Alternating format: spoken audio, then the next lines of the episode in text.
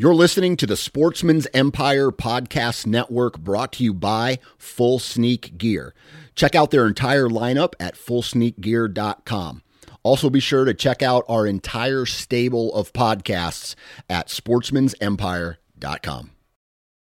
New from Moultrie Mobile, the Feed Hub offers first of its kind cellular connection and control for nearly any spin cast feeder on the market. When used with the Moultrie Mobile app, you can monitor feed and battery levels, run feeders on demand, receive alerts when feeders are clogged, and remotely adjust feeding times. The Feed Hub is ideal for anyone who maintains feeders. Remove the guesswork and save time by planning feeder maintenance before you drive to your hunting property.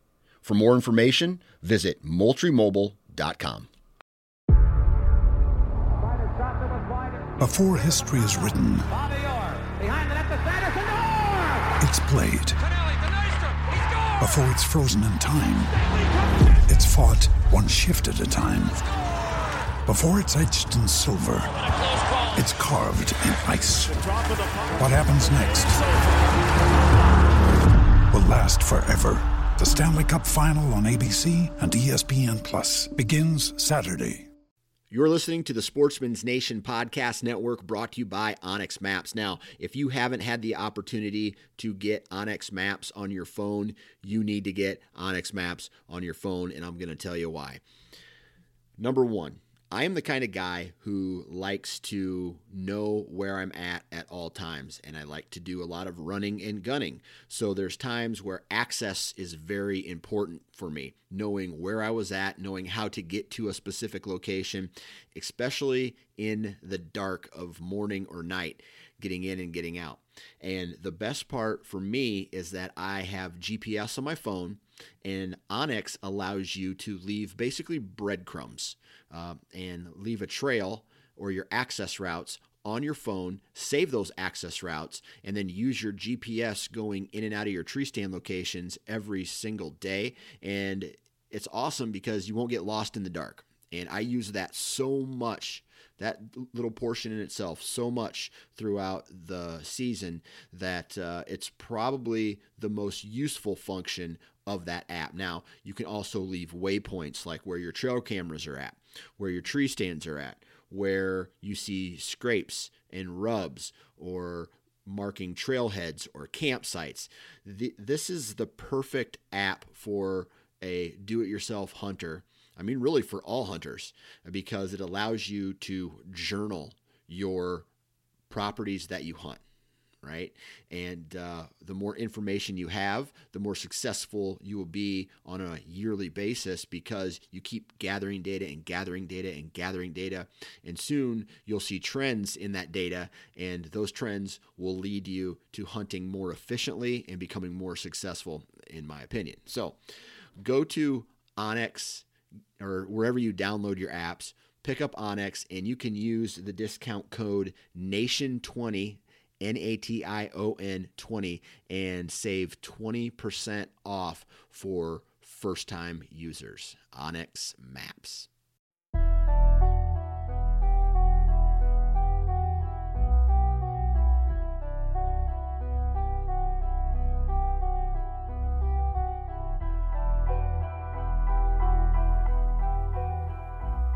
This is the Nine Finger Chronicles podcast brought to you by Vortex Optics. And today we got a crazy episode. And when I say crazy, I kind of mean short because the story is roughly short. So this is a mix of a BS session hunter profile podcast mixed with a success story at the back end of the episode because the guy shows up to hunt uh, his rut vacation, right, on a farm in northern Missouri, and he has a meeting at 9 a.m. in the morning. So he walks in, he doesn't know what to expect. Buck comes in, and let's just say he is 15 minutes late to his meeting. So, uh, a really fun episode. I like episodes like this where uh, the guys are getting it done right off the bat. Now, I have never had an, a hunt or a season where I walk into the woods, I kill, and then I'm, then I'm done. Or a rut vacation where I walk into the woods and I kill on hunt number one. I've never had that before. So, um, I don't know if I would like it because this year I, I, I did the grind and I love the grind. And in previous years, you know, one or two days and I've tagged out, I've, I've done that, but I've never had a, you know, a walk off homer type of, type of deal. And uh, I would, I guess I wouldn't mind it. I know my wife wouldn't mind it, but that's what today's episode is about. Now, before we get into the episode, I want to talk a little bit about wasp broadheads. So, I know you guys have heard me say that the Boss four blade is one of my favorite heads uh, that Wasp that Wasp offers, and it's true. But this year, I don't know why, but I said to myself, I want to use a mechanical again, halfway through the rut, and I put a Jak-Hammer on my, uh, you know, on my arrow, and my buck this year was at 32 yards, slightly quartering towards me, hit uh, lung, backside liver, front side lung, backside liver, and my buck was dead in 20 yards. Right, just really, really good blood trail, pass through. I have a heavy arrow, so it's a combination of all these things that really makes a broadhead perform very well. But I just love the company and the people that work there. And I find myself leaning towards companies that not only make good products like Wasp, but have great people working for them, like one of their engineers, Fred Doherty. Uh, I, one of my favorite uh, times of year is when I, I call up Fred and we have a good conversation. It's almost like pre hunt, you know, the preseason conversation. So, what are you doing this year? Where are you going? What trips you taking? You got any good deer you're going to be chasing? And uh, I just, I find myself loving to work with companies like that. And not only are their products American made, but they have really good people answering the phones and making the products and designing the products. Uh, so that is why I love Wasp. So not only do we have the great company, the great people, now we have a great product to top it all off. And if you want to find out more information about Wasp broadheads and their fixed blades and their mechanical blades, uh, broadheads, you need to go to wasparchery.com and uh, you won't be disappointed if you have a wasp on the end of your arrow. So, we also have a discount. Let me take a look and see what that is right here. It is WASP nine fingers. That's the number nine, followed by the word fingers. And you're going to receive 20% off of your purchase. WaspArchery.com. Now, let's get into today's podcast that is a hunter profile BS session, hunter, uh, whatever, hunter podcast, whatever, uh, success story right? With Jeremy Nichols, Jeremy Nicholson of Missouri. All right, on the phone with me today, Mr. Jeremy Nicholson. How you doing, man? I'm doing great. How are you doing today? Hey, man, I can't complain. Uh, you must be pretty happy. I, I sent, uh, you know, I send a message out to everybody saying, "Hey, uh, why don't you send me some uh, some pictures. I want to see how everybody's success has been throughout the season. And uh, you send me a, a, picture of an absolute brute. I love when deer look like that. That just look like they're almost on steroids. their their bodies yeah. are so buff. Yeah, yeah, yeah. It was a pretty uh, it was a pretty special morning and um, pretty special year up there um, at the farm that we hunt up there. So it was uh, definitely one to remember and be able to look at him on the wall for for uh, the rest of my life. Yeah, absolutely. So, Jeremy, why don't you uh, start by letting everybody know where you live and what do you do for a living? Yeah, of course. So I'm I live just outside of Springfield, Missouri. I'm just born and raised on a on a Jersey farm, um, just down here, and and I uh, and for j- job wise, I I'm over the western part of Missouri for a a trade school. Um, they're called Universal Technical Institute. So what I do is I go around the high schools and auto classes, collision classes, diesel programs, and I speak to students about our programs. And whenever we get some that are interested, we I sit down and do interviews with them and their families to see if they're you know a good fit. So that's what I do for a living. And that goes into, and then that gets them into the trade school. Yeah, correct. And gotcha. um, yeah, depending on what school they go to, or we have we have 13 different campuses. So Um, you know, we have an auto program, we've got a diesel program, motorcycle, we have marine. So um, it's you know really geared towards the you know students that want to be technicians in dealerships. That's our you know, that's our bread and butter. Right. Okay. So, quick question about this: uh, Have you seen an uptick in people interested in trade jobs over the years, as opposed to going to school, like college traditionally? Yes, we have. Um, you know, the trend the trend when I was grad when I graduated in 03, the trend was, um, you know, you got to go to you go to high school, um, you graduate high school, you go to college, and um, you figure out what you want to do after college. You know, basically. Yeah. And um, today, that's turned into a pretty pretty, um, you know, it's turned into a you know a deal where today there's a lot of people graduating colleges, and there's not necessarily a job out there for them. So it's been a it's been a lot. Uh, we've been very busy. Um, the trade schools, it's kind of getting into the counselors' heads that you know there's other options for you know, for students other than just going to a four-year university. You yeah. know, so it's been it's been really good. Um, you know, you just got to find the right fit for the student and and go from there. Right. So, how many years is one of your programs? I, am sure it differs depending on what they're mm-hmm. going into. Yeah, of course. So, like um, for for Western Missouri, for my territory, our the auto and diesel program are very popular. Um, a diesel program is 11 months, and that student that student does a diesel program. Um, they will um, get done in 11 months, and then we actually have manufacturer specific options with like Peterbilt and Cummins and um, Freightliner, and students can actually go into those programs, and we'll do the training for let's say Freightliner, and then we place them in those dealerships, and they already have the training. Oh wow, wow, and so, probably yeah. half half, if not way less than college debt coming out of that. Yeah, for sure. It's uh, it definitely is. Um, you know, we're not the cheapest school in, in as a community college, but we're definitely going to be cheaper than a four four year route. Um, you know, when I got my bachelor's, it took me five and a half because yeah. Um, I sucked at college algebra, you know. So, so uh, I'll so, just uh, I'll I'll make that sentence shorter. I just sucked at college when, I, when, I, went. No, I, I was a weekend guy, if you know what I mean. Yeah, for sure. Yeah, for sure. Me too. So so yeah, it's it's good. It's a good option for for for um, you know people who want to get out and get their training. Um, you know, get through an intense training, uh, graduate, and get placed in the industry. I mean, these kids are 19, 20 years old and they're working in dealerships.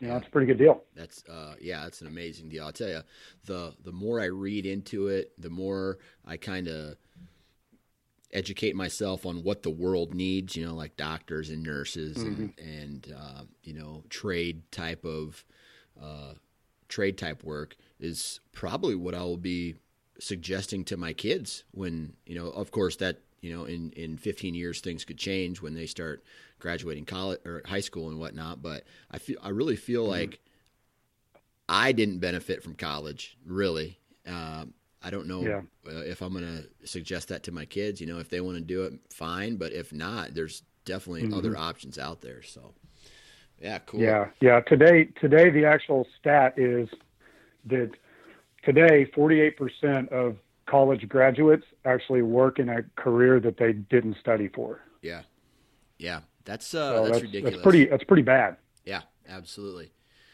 Well, let's anyway. talk. Let's talk about deer hunting, man. Shall we? Yeah, that sounds good. All right. So you're from Missouri. What? Talk to me a little bit about uh, the area of Missouri that you spend a majority of your time in. So the majority of, of my time, I'm in Southwest Missouri, um, around the Springfield area. We've got we've got a family farm here, um, and then we have a you know a couple other um, you know places that we can hunt. And you know we um, you know it's you know through ten probably ten or fifteen years ago, it's grown to where there's some more cropland. Um, but you know a lot of there's a lot of acorns. Um, you know there's you know some stuff like that. We're right on the edge of like the Ozark Mountains, so to speak. So you know, you've got you've got ridges, but you also have some cropland, um, and there's some good deer around here in Southwest Missouri. You know, um, and we, you know, we run about we meaning uh, my two brothers and my dad. We kind of we kind of go together, do everything together throughout the year, and we run all around 20 cameras and have around 1,500 acres to uh, that we're fortunate enough to be able to chase these whitetails. Awesome, and that's on your on your southern Missouri pieces, right? Because you also have Correct. a farm on the north end of Missouri too, right? Yeah, correct. So we spend the majority of our time down in Southwest Missouri, but then we go for four to six days up in up in Northwest Missouri, uh, where we have a place that we're fortunate enough to to hunt. And you know, it's not a lease; we don't pay any money for it. It's just a family friend that lets us hunt, and and uh, we've been doing that for nine years. And we've that's it's probably where we've learned the most about hunting. You know, when you can leave family and um, you know, kiss the wife and kids bye, and then go just completely focus on deer hunting, you know, and really getting some tree stand therapy in. Yeah. You know, it's you learn a lot. Yeah, absolutely. So, what's the difference between the the southern piece and the northern piece? Um, the difference, I mean, soil is one of the differences. So, um, you know, it's more rock, it's rockier down here in Southwest Missouri, up north. I mean, we're 50 miles from Iowa, so it's not it's not really diff- much different than Southwest I- Iowa Yeah. as far as the ter- terrain goes. But you know, deer are a little different. But um, you know, they're the deer are bigger. They're the bodies the bodies are bigger on the deer up Northwest Missouri, but um, you know, as far as terrain wise, there's just more cropland. There's deeper ravines and deeper ditches uh, up in northwest Missouri than there is around here. Gotcha. So, uh, automatically, for some for some reason, uh, you say Southwest Missouri. I just I, I think big tracts of timber. hmm Yeah, we don't really. It's not really big tracks. So like Okay. where where we hunt, like if I were to go, you know, Dan, if I were to go 45 minutes south of here and, and a little east, it would be all timber, like Gotcha. huge tracts of timber. Like that's like the Branson area. Right. Um, we're just I'm just west of Springfield. Um, you you literally go 30 30 miles west of where I'm at, and you're getting into like the eastern Kansas style of terrain. Okay. Does that make sense? Yeah. Absolutely. Um, Absolutely. so we're right there, kind of on on. I mean, we're not talking big tracks. I mean, you don't see too many tracks of even hundred acre timbers around here, or fifty acre timbers. right. Now, I know as far There's as some, but not very many. northern Missouri was concerned, a handful of years ago, there was uh, an EHD outbreak that was really bad. Did you guys suffer through any of that? Yeah, we we believe we we did. Um, they're trying to think of the years. I mean, there was uh, around the 2011, 2012, the the the first couple of years we ran cameras, we were getting uh, several mature deer on on pics on on camera. Um, you know, my brother killed a really nice, you know, you know, really mature deer. Um, was in the 160s as an eight, and it was um, you know, just a lot of mature deer up there. And then after that, we went for three or four years. After 11 and 12, we went for a couple of years and maybe saw one mature deer. Yeah. Um, we we didn't go and like survey the land and really really you know walk through it all, but we didn't technically find any. But there something was different. That's for sure. Right, right. Okay. So let's talk a little bit about um, uh, the the buck that you ended up harvesting this year. Was that on the northern piece or the southern piece? That was on the northern piece. Yep. Northern, northern piece. Okay. So let's talk about this farm, break it down even further, and talk about the specific farm that this buck was living on. What was the uh, what was the amount of acreage on this farm or the area that you had access to? the the area we have access to is um, split by by a uh, by a creek, and you know the east side's um, around 150 acres, and it's we don't we don't even hunt that. It's just all open, huge ag fields, and then the west side is going to be it's probably around 150 200 acres as well, and most of that is actually wooded. It's a it's a big it's a big woodlot. Um, it's a big timber track, and the the property we can hunt on owns half of it, so we only hunt we can only hunt half of it. And there's a basically a dead end road that runs right through the middle of the t- of the track. Gotcha. Okay. So Um, is that so- your, is that your access route then? Is that dead end road? Yeah, yeah, that's our access route. I mean, when I say a dead end road, I mean it's like I mean it's like a path. I mean it's not there's not people there's not any houses down there. Right. There's there's I mean there's the only thing that's going down that road is the combines um, you know, and then maybe a maybe a neighbor um, that a neighboring property owner or something like that. But the way we access it kind of is, is is a little disadvantage. We we found because we're accessing it from the high side. I mean, we're coming in from oh, the west. Yeah. So it really it, it's really caused us to be we have to we have to be pretty tricky um, with access. And I mean, I'm not saying that you know everything we're doing is perfect with the access, but it's uh you know we we don't really have much of a choice unless we want to park on the opposite end um, on the east end and then try to walk across the creek, and that'd be a that'd be a pretty good walk Yeah. as well. But Yeah. So is that east side that you mentioned that's all ag? Is that like the main destination food source for these deer? Not, I mean, not necessarily because right on the west side of the river, um, you know, is probably another 60 acre, 50, 60 acre crop field as well. So uh, where I killed where I killed this deer, I was on the north side of that big crop field, just in a basically in a funnel area, pinch point. and so they the, the destination food source could really be on really be on both sides is what I would call the destination. Gotcha. All right. So there's multiple ag fields around that block of timber. Yeah, but the the bedding's going to be northwest, north and west of of these of the destination food sources. Gotcha. Okay. All right. So let's talk a bit about the. You know, you, you've mentioned that half of it's ag, right? The half of the big block of timber you have access to. Um, there's a creek that basically sp- splits the property. How are the deer making their way through this property? Are there specific terrain features that you're focusing on? Um, ridges? How are they? How are they moving? Yeah, for sure. Um, I mean, there there's a there's there's two. I mean, the the the big timber track is split. What I is divided from a, a north section and a south section. The north section we can't hunt. The south section we can. Okay, and the river's running. The river's east of there, and it's running northwest, and it goes. It, it ends up running north of the entire big timber track. Does that make sense? Yep. Okay, so um, I mean, majority of the deer bed there, and then there's another. Um, basically, we call it the Triangle Jungle, and it's probably uh, probably 15 acres of just the nastiest stuff you even imaginable. I love and we stuff. can't hunt on that either. Yeah, we can't. I mean, that's not our property. So, but there's deer in there. You you see them go in there. I mean, they're just they're, you know, the the game cam picture I sent you. That deer was coming out of there. Okay. Okay, he he had just crossed the creek and he was coming out of there. So we know deer use that. Um, you know, and that is actually that is actually east of the river. And um, you know, so we're we're basically our uh, where we hunt is southwest of that triangle jungle. Gotcha. So Okay.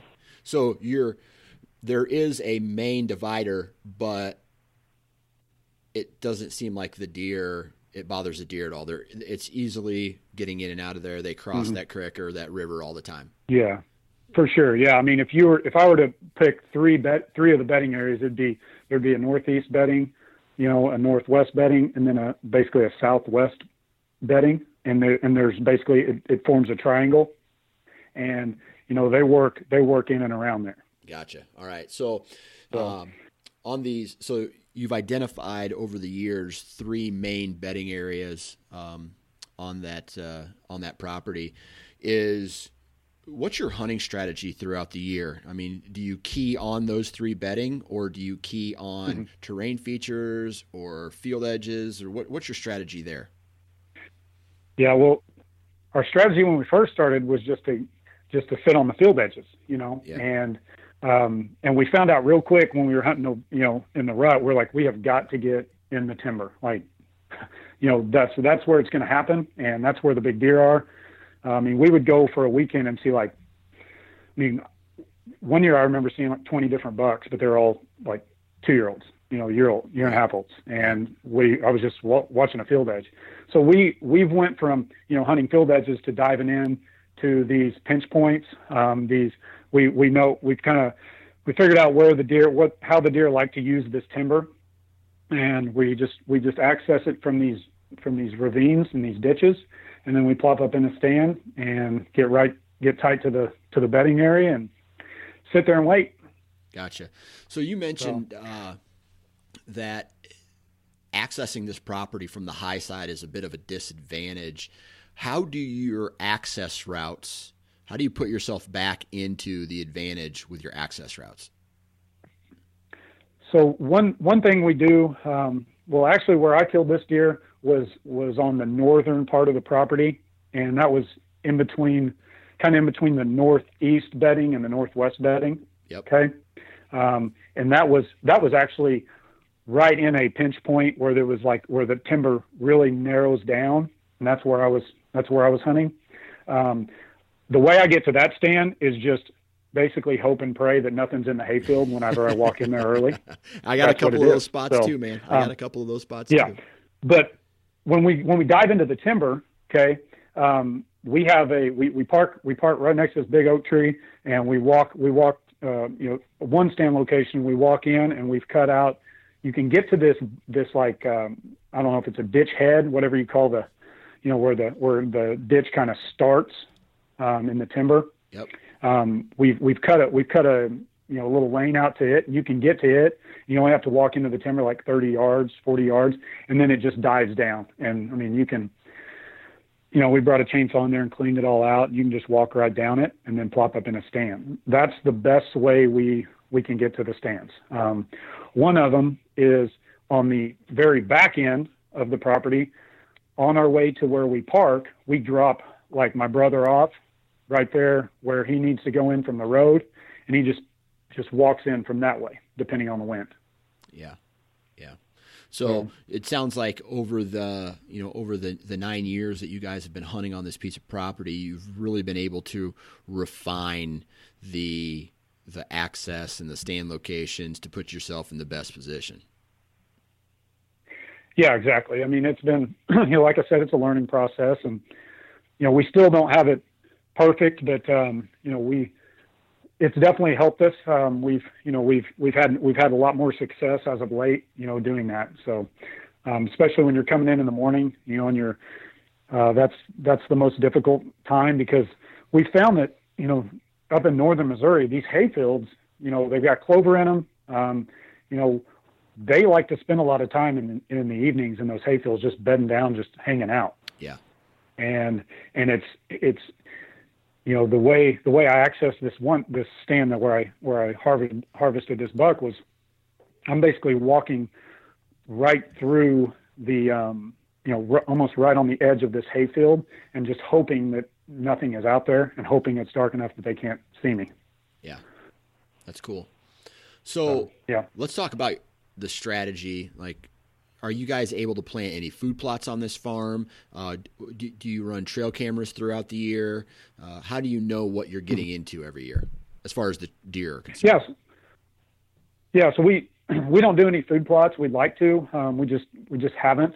Um, we get up there. Um, we're able to get up there in August every year. We try to do the first first week of August, first or second weekend of August, and we put we put cameras out and we put like we, we put trophy rocks out and we we we get cam we get um you know we get pictures of deer you know and then we go check them try to check them in September you know middle of September late September and then at late September we change them all over to scrapes and then we come up in November and we check what we've got basically Gotcha. So this year, this year was a lot di- was was different. We we normally put four cameras out. This year we put six, and um, you know I hear I hear a lot of people just talking about putting them on trails, and I I think that's a huge that's a huge advantage. I mean you don't get near as many deer pictures, but we put them on trails, and it's amazing when I when we took the data from this uh, from August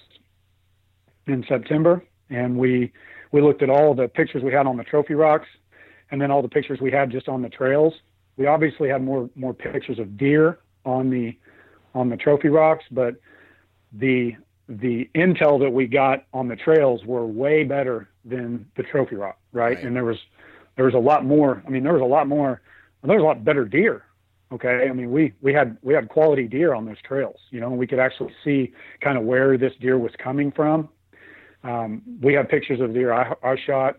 Um, we had pictures of the deer my brother shot. He shot a toad um, like three days later um, from from us. So anyway, it was a it was a, this is probably the best year as far as having mature deer that we've had up there, and as far as trail cam intel going into it, this is probably the best year out of out of nine. Wow, that's awesome. It's always a and you know, mm-hmm. despite what your uh, what your trail cameras do for you or, or how you use that information, it's on, it's always good knowing what's running around. Uh, you know, because there's a lot of yeah. guys who go in, in blind, maybe shoot the first deer that walks by, and and secretly what they don't know is there's a monster lurking. You know what I mean? Yeah, yeah, for sure, for so, sure. I mean, we were we had we had good pictures of deer this year, especially on the scrapes, and yeah, it definitely definitely helps your uh, mental game going into an all day set for sure. oh yeah, absolutely. All right, so when do you guys typically start to hunt this farm? Yeah, so typically we're going up there the first weekend in November, which the last couple years has been like, you know, the second through the fifth or sixth or what, you know, somewhere around there. We're normally going home about the sixth or the seventh. That's just the way it ends up working out. Um, because then the next weekend is opening day of rifle season right. for Missouri. And we, we don't rifle hunt up there. We just never have, and they, you know, the landowners say it's just like World War Three going on, so we don't, we just have never been up there. Yeah. And so anyway, we we've always done that. Well, this year it happened to fall a little bit. You know, the rifle season started later, so we were able to go up. You know, we started November. Everybody got up there the evening of November sixth, and then we we hunted till the tenth. That's what that was the plan you know, and we were super excited. That's the latest we've ever been up there. So, and uh, I think that had a that had something to do with with how how much luck we had. Right. So not necessarily November first, but soon after that, you guys are typically up there, starting to to mm-hmm. uh, work the farm. For sure, for sure. There were a few years we went up like the third weekend of October, and it was I mean it was dead. I took my son up there one weekend for youth season, which is like you know, it was around the last weekend of October, um, and it was it was dead. So I don't know now, bad weather or what, but we just hit it wrong. Right. So, as far as the trail camera intel that you guys get off this farm every year, uh, what are your guys' goals? I mean, do you guys have a conversation with each other and say, okay, we're only shooting four year olds or three year olds, or or we're only shooting you know 140s and higher, or what's the conversation that you guys have every year about the quality of deer that you want to harvest? Yeah, so our, I mean, our conversations are mature deer, uh, meaning when I say mature, we, we would like, we would like for it to be a four year old or older, um, gotcha. is what we like. We don't really look, I mean, obviously the inches are awesome, but we're, some years we go up there and we've got, we've, we've had a, a mature deer or two every year up there, but some years they may be like 125. Yeah. You know, and he may just be a tank, you know? Yeah. So we're we're just going up there to shoot the, you know, shoot the, you know, the the most mature deer we have on picture on gotcha. camera. So um, so that's what we're looking at, and you know, I mean, the biggest deer we've ever killed up there is was the one uh, Shane killed, and my brother and he. I mean, we never had a picture of him. He came from the south, and he was not around here, and he was he was a giant, you know. Gotcha. Okay. So how you know with that trail camera intel, how many shooters you know obviously you got some bonus bucks that could come through during the rut but before the mm-hmm.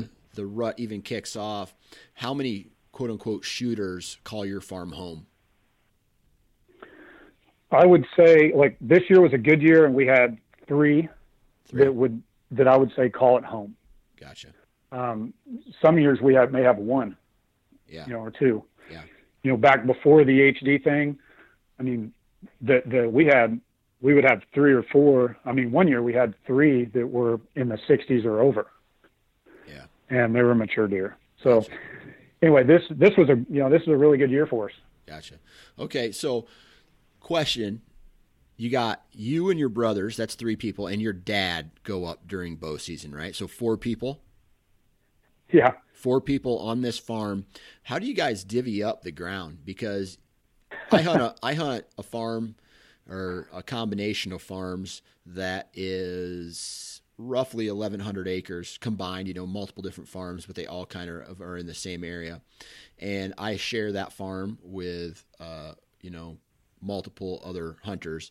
And sometimes it can seem crowded, even though I have access to that much ground. So, how do you guys divvy it up? Mm-hmm. Well, we just, I mean, honestly, we, we just have different, a lot of different stand locations. And I mean, we have, I mean, for whatever reason, when we first started, you know, hunting up here, we just kind of kind of walked it and I like this area, I like this area, I like this area, and we just kind of all this is you know we have Shane stand, we have Evan stand, we have Dad stand, we have my stand, we have um, and then we just we just we can we can alternate them or you know we have some you know I've got a saddle that I can go do my own thing. If I want if the wind's not right um, I can sometimes we partner up um, and then actually three years ago we talked to another um, landowner and he actually let us hunt a piece that's about a mile west of where we hunt and it's an 80 acre CRP field and it is it's really good too. So we can hunt that and that's completely different deer. That's what's awesome about it. Cool. Yeah. It's good to have it's definitely good to have options. I, I was just kind of curious if you guys would have brother like wrestling matches to see who goes to the, goes to the no, best we're stand. pretty we're pretty good we're, there may be some tongue-in-cheek type stuff going on, but uh, I mean, it's a, it, it, it's pretty it's it's normally pretty good. I mean, uh, I think last year, I mean, last year, um, sometimes we just film each other. You know, we'll just go together if the wind's bad. You know, we'll bring a climber in with us and put a climber over the top, or you know, and hunt together. I mean, that's you know, we're we just want to go up there and honestly go up there and um, remove work away from the equation and Absolutely. kids and and no offense to the wives, but get away from the wife a little bit and and just enjoy it. It's it's different up there. It's just quieter. Uh, you don't hear as many vehicles.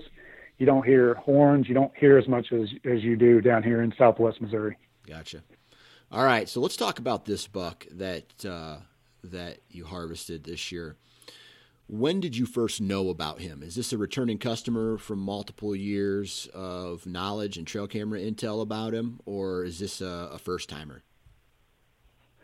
No, it's uh he he was a first timer. I mean, we had pictures of him starting in when I checked the cameras in September. We had this deer. Uh, he was coming from the north. I had him on. Uh, we had him on a trail, and he he came through from the north, heading south, three different three different nights around between like nine and ten thirty. You know, and I'm thinking, okay, he's definitely bedding. He's probably bedding in the northeast section bedding area in that triangle jungle. Okay, um, you know that's what that's what I thought.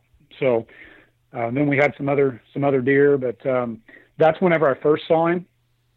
And then I moved a camera a little bit deeper in there on a uh, on a heavy crossing, coming right out of that jungle because because there was a crossing coming out of the jungle coming across the the creek, and it wide right there, so it made a hard south trail, and then it made a uh, and then it was just going straight on to the west. So I wanted to put a camera right there on that Y, and when we went up there in November and checked that trail camera, I mean there was there was deer all over that crossing. Gotcha. And he was he was one of them. We got one of the coolest. We got some of the coolest pictures. He we have a picture of that deer that I killed that he had came up right out of the right out of the creek, come up off the bank. He stopped right in front of the camera and he shook like a dog. We got like three or four pictures of it. It's pretty cool. See the water coming off of him? Oh yeah. Oh yeah. man. Yeah, that's awesome. Cool. That's awesome. Yeah. So you you kind of identified you you identified that he was a shooter and then you're like, okay, mm-hmm. well, we we got him pegged, you know, on was there a specific wind that he was crossing or or was he crossing this every day random winds? No, no, it was. I mean, it. I wouldn't say we had him pegged. I mean, we knew he was in the area. Um, it wasn't the. It wasn't. I didn't check exactly wind if it was the same wind or anything like that. But I, if if we were guessing, he was he was staying north in the you know north of our of where we could hunt for the majority of the time, and then he was coming on us, you know, on occasion, basically. And that's you know that's all we really had of him. Yeah. Okay. So out of all the deer, where like as far as the hit list on the farm, where did he rank? He was uh, he was number he was number one. Um, cool. The other the other deer, the other deer um, were right right around his caliber, just different types. Like he his his um, his rack and just the way he looked was was just I mean just kind of got well just got me fired up. You know, I mean he was he's just a cool deer and um, but we just you know that was on the north the northern section and we've gotten pictures in the past of deer that are really good deer, and we've never seen them when we go up there for that weekend. So it's not like we were like, holy cow, we're gonna get a we're gonna get an opportunity at it. Right. You know, I mean that's we we didn't just assume that we were gonna get get to see them because we've had a lot of good deer up there in nine years and we've never seen them. Yeah. You know, they're not even there. So. Yeah. So it's not like we were just fired up, like I'm gonna I'm gonna see this deer um, this weekend. But we were just going to go up there and see what happens. You gotcha. know. Yeah, absolutely. You you just you check your trail cameras. You know he's somewhere around, but you don't necessarily know if he's there right now. Eh, yeah, exactly. Okay, exactly. Right. Cool. You know, so, and if I were to hunt this deer, like the the heart the heart of this deer's territory is not where I can hunt. Oh, okay. Right? right. That's that's what I'm thinking. Okay. So like his bedding areas are are north of of where we can hunt. Okay. If that makes sense. Yeah, it does. All right. So so I it's not like I can just go diving into his his, his home territory and you know and and I'm I mean where this camera is is in is on the north north part of where we can hunt and the bedding areas are north of there. Okay. So it's almost like so, you're you're hunting a travel corridor. How I guess how far from the tree stand that you shot him out of was the bedding area? Um, I was right in between the. I would say that with the northeast bedding area and the northwest, I was right in between both. Uh, I would say 300 yards. 300 yards. Okay, so mm-hmm. and I was south of them. So you're smack dab in the middle of two bedding areas. Yeah. Okay. All right. So, talk to me about this particular tree stand location and the access that you mm-hmm. used mm-hmm. to get there. Uh-huh. Yeah. So um, the tree stand that I was at that morning was it, it's over a there's a ridge. There's a ridge that runs east and west, and um, it is it is on a you know the timber is between it's between two timber tracks. Okay, so it gets real narrow um, there where I'm hunting. So it's about when I say real narrow, I mean like probably 75 yards wide, 100 yards wide, and you know, like I said, we come in from the high side. So we park. I walk through the hayfield, right? And, you know, just, just biting my nails. And then I take a, I take a, you know, a hard north turn. I walk about 150 yards and I, and the hayfield comes to a point right on the ridge. And that's where the timber starts. Okay. Okay. So I'm, so I, I walk, I'm walking north. I hit the ridge. The ridge is running east and west. It kind of tees right there. Does that make sense? Yep and I go right down this ridge about uh, 10 yards and I plop up in a stand. So I can, I'm above, I can see behind me in the hayfield where I walked in. And then all below me, there's a ridge running east and west. But right where my stand is, the ridge dog legs back and makes a sharp turn and goes straight south. Ah, uh, okay. Okay. And I'm right there on that point, and the, there's a floodplain to the east of me and it is we call it the bowl because that's what it looks like. Literally, this ridge runs all the way around it to the creek, and there's a probably a 15 acre bowl right there um, that leads back into that bedding area I was talking about. And then there's then there's I can see all below me and the you know in this finger of timber that that's running you know to the west to that bigger bigger timber track. Okay, so and yeah, go ahead. That uh, what what wind do you prefer to hunt that point with? Because it sounds like when you said dog leg, when that when that ridge dog legs, now you have way more uh, wind possibilities to hunt that particular stand mm-hmm. in.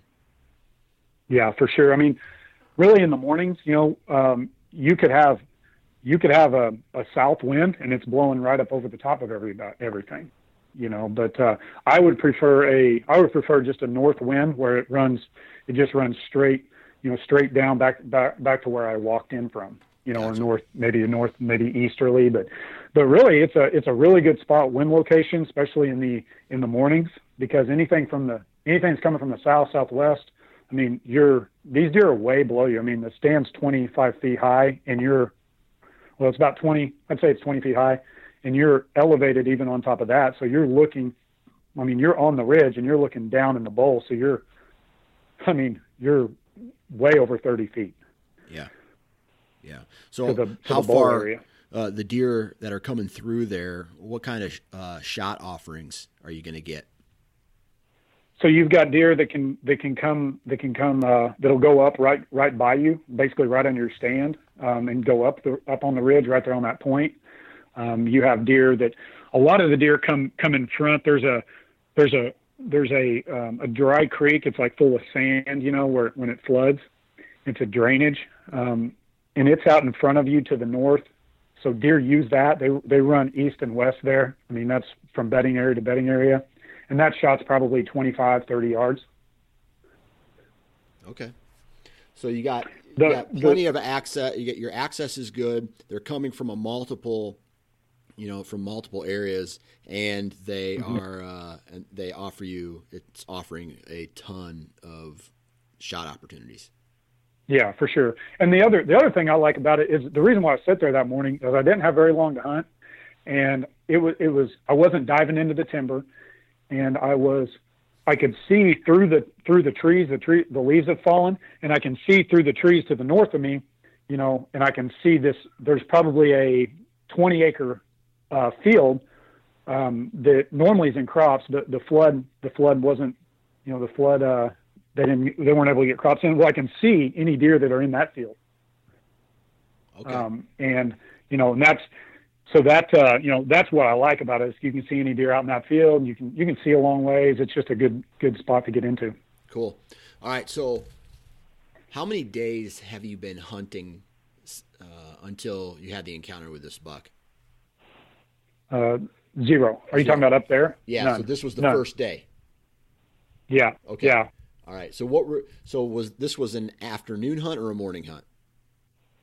It was a morning hunt. Okay. Um, So was he the first deer that walked by, or, or what did you see when you when you got into the stand?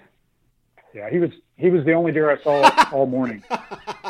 Ah, I love those. So, I love I mean, these stories. yeah. I love these stories. Yeah, I just- I mean- literally just recorded a, a podcast where a guy's like, "Yeah, uh, day one rut vacation, smoked a, a big buck." How's that make you feel after 13 days? I know, right? I know. But I yeah. tell you what, Yeah.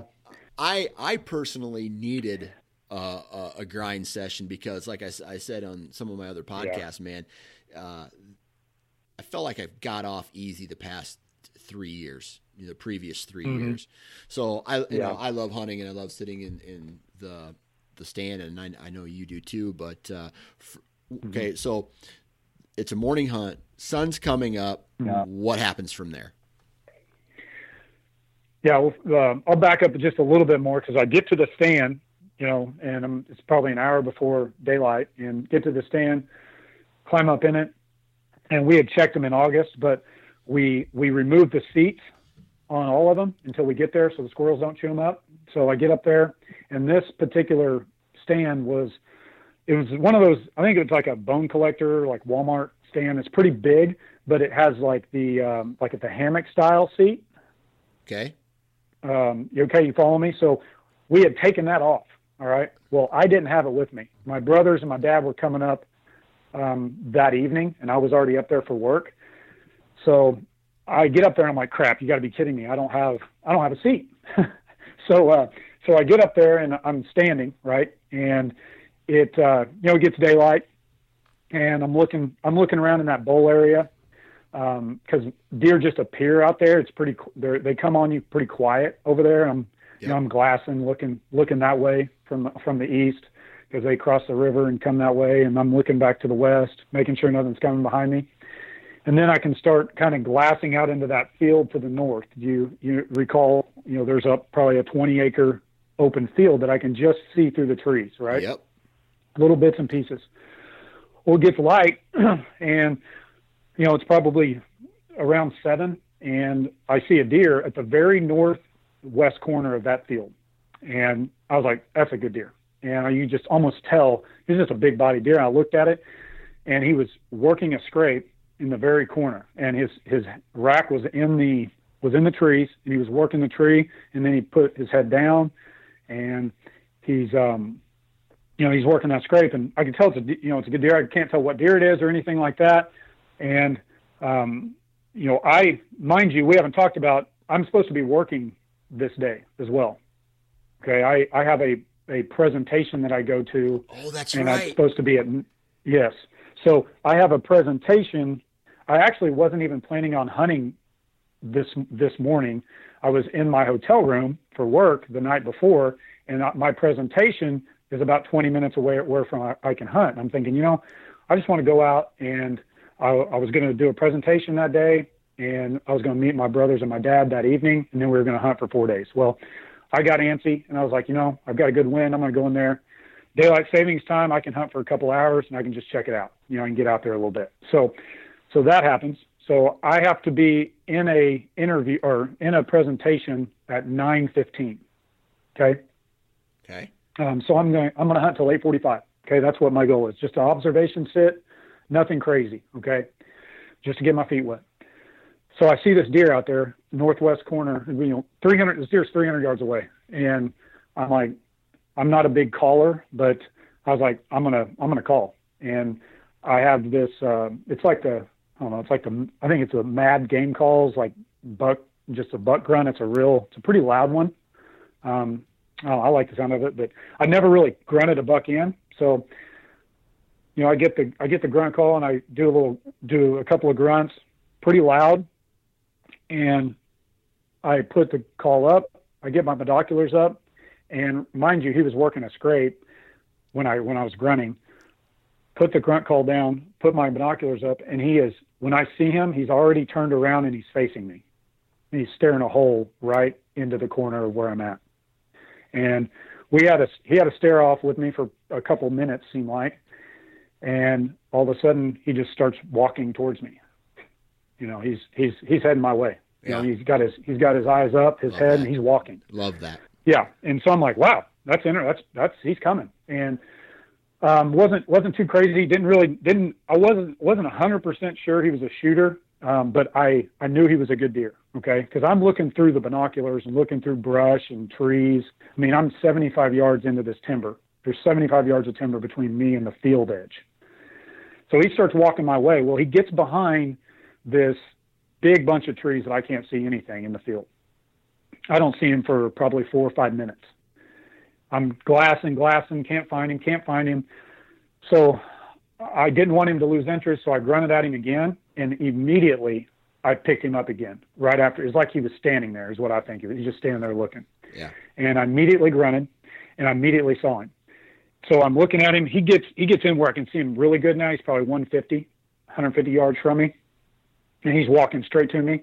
And I've got a little opening there. I've got you know an opening there where he can he can walk straight straight into the timber.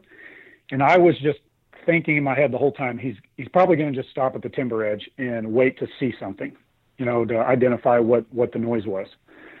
When he hit that timber edge, he didn't even stop. He didn't break stride. Nothing. I mean, he just walked right in right in there with us. I mean, he's 75 yards. When he made that little cross from the field edge to the timber, yeah, my body completely changed. I'm not I'm not lying.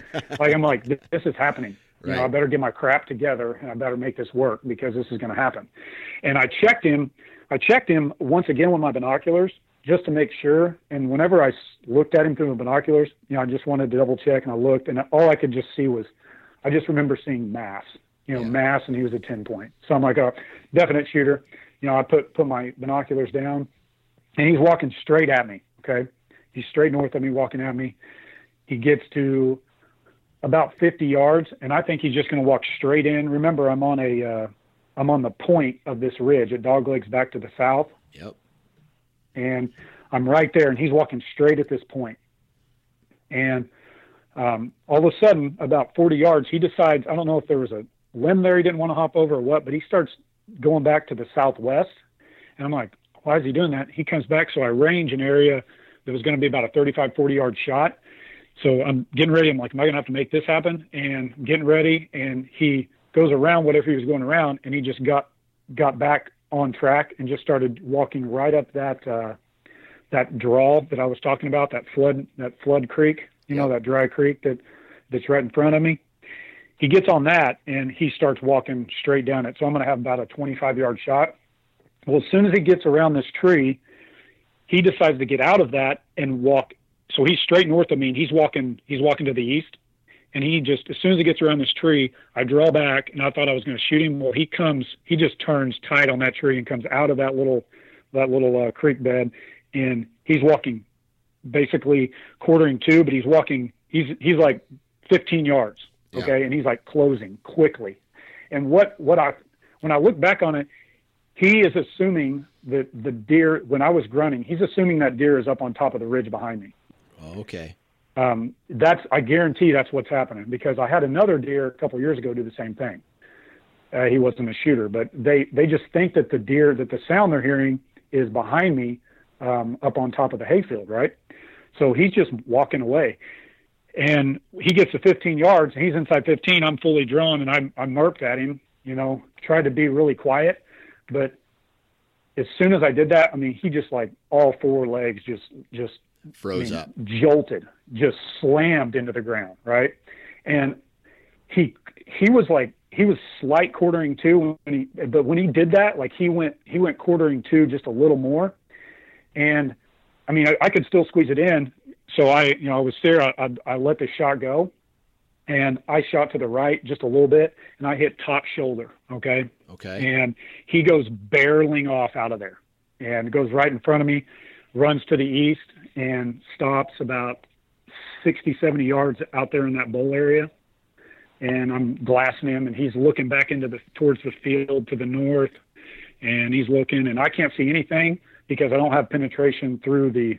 He's look he, where he's looking. I shot him on the you know on the on his right side, and he's looking. I can only see the left side, but I know I hit him like at a steep angle, you know, and I hit him, you know, top of the shoulder and just a little back on the shoulder, and he's standing there, standing there, and he's acting like he's he's flipping his tail a little bit, but he's acting like he's not even hit, and right. I know he's hit, and he's acting like he's not even hit. He's standing there. I bet he stands there for a minute or so, and he went to take a step with his left foot or his left hoof, and he like stumbled a little bit. I mean, it was almost like a you know like a drunk guy when he takes right. a step. You know, he right. stumbled, and I'm like, oh, that's you know, the that's, end. Yeah, that's something there. And he he actually took off running after that. He took off running, took off running, ran about 75 more yards, stopped and bedded down, and I could barely see his head in my binoculars. Um, and he's got his head up, and he had his head up for about for and when he had his head up for about a minute, he took a couple like big. You could tell he couldn't. You know, he was struggling.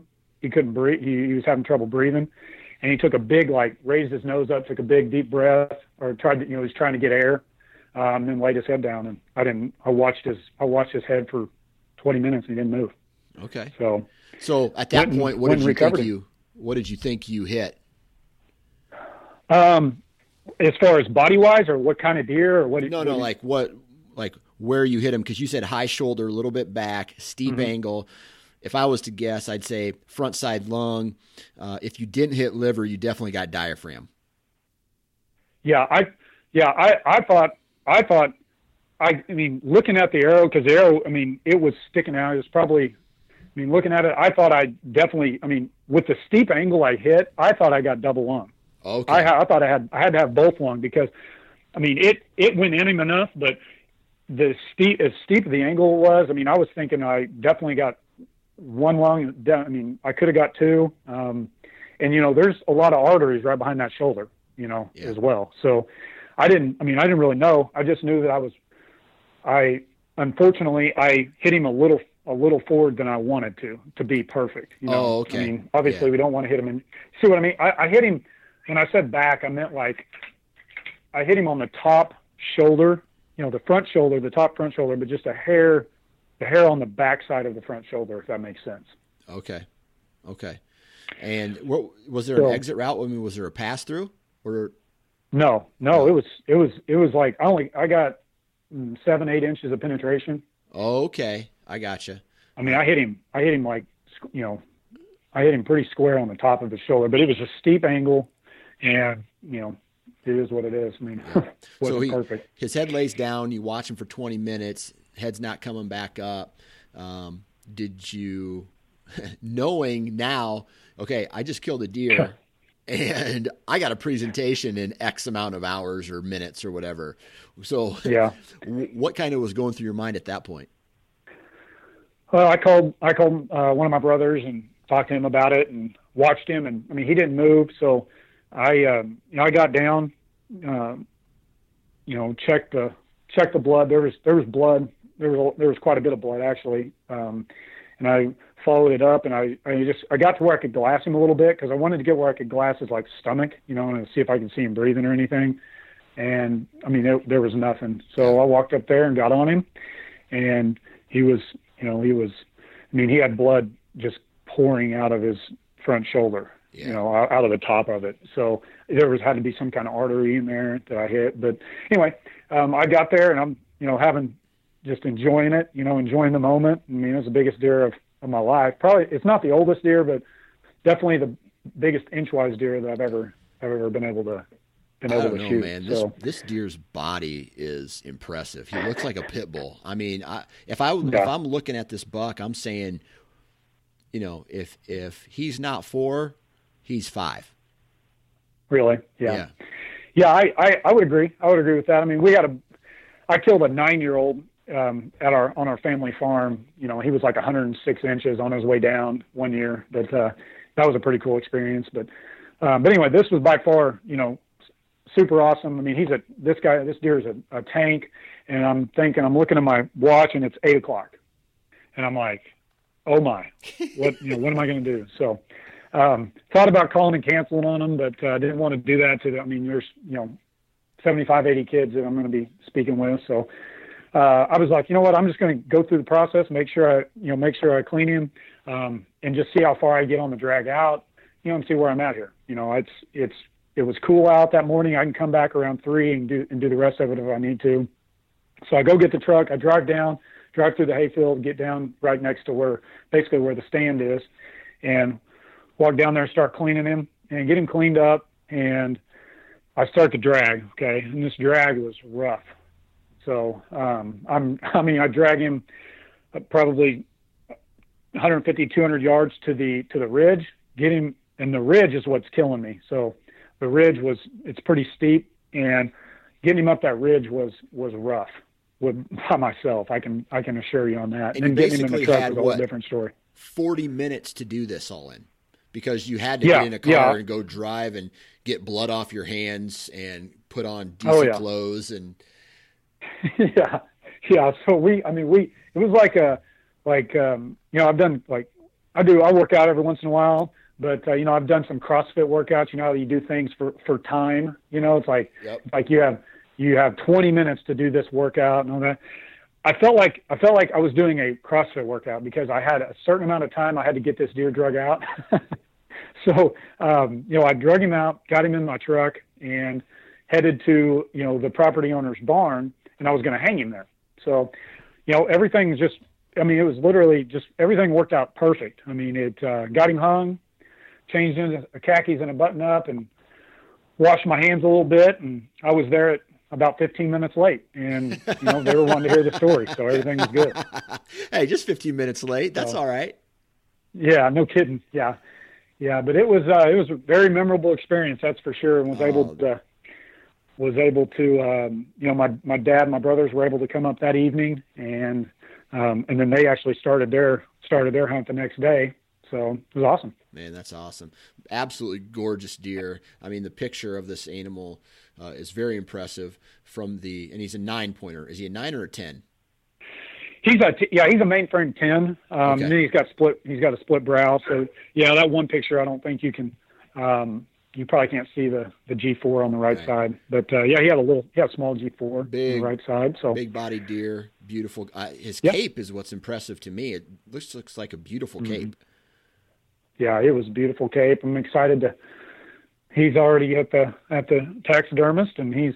I'm excited to see what he looks like. So he's going to be he's going to be a pretty one. Yeah, he was a beautiful deer. So, you know, just for the listeners, did you happen to score him at all or estimate a score on him? Yeah. Just Yeah, we scored him. Yeah, we scored him that evening. He scored a 149 and seven eighths. 149. Um, so nice. he, yep, he was a beautiful deer, and and uh, we, you know, and then my brother started started the started their hunt the next day, and my dad, and they had an enjoyable one. And my my brother killed a. I mean, he he was a six. He had to be six or seven. I'll I'll, I'll shoot you a picture of him. He was a, he had the biggest head on him I've ever I've ever seen. Yeah, on a big deer. body. What was the what he ended up Oh yeah. Uh, what's that? What was the I mean, eight, ten? What was he? What did he shoot? Uh, he ended up, it was a mainframe 10. He scored like 141, I believe. Gotcha. But he was just the body on this deer Beast. was was ridiculous. Um, yeah, and that deer was not leaving that doe bedding area for like days. We've seen had multiple. We saw him for you know Shane and they had been hunting him. They hunted him for like two straight days, and he was they'd see bits and pieces of him, but he was like living in this doe bedding area. Yeah. Wow. Well, So- he's smart. You know, he's like, hey, Yeah, he if-. I'm going to make the ladies come to me. exactly. So, no kidding. Well, hey, man, No kidding. uh, So- awesome story. Beautiful animal. Uh, congrats on the hunt. And, um, man, good luck the rest of the season down there in Missouri and good luck on all your future seasons. I appreciate it, man. Thank you.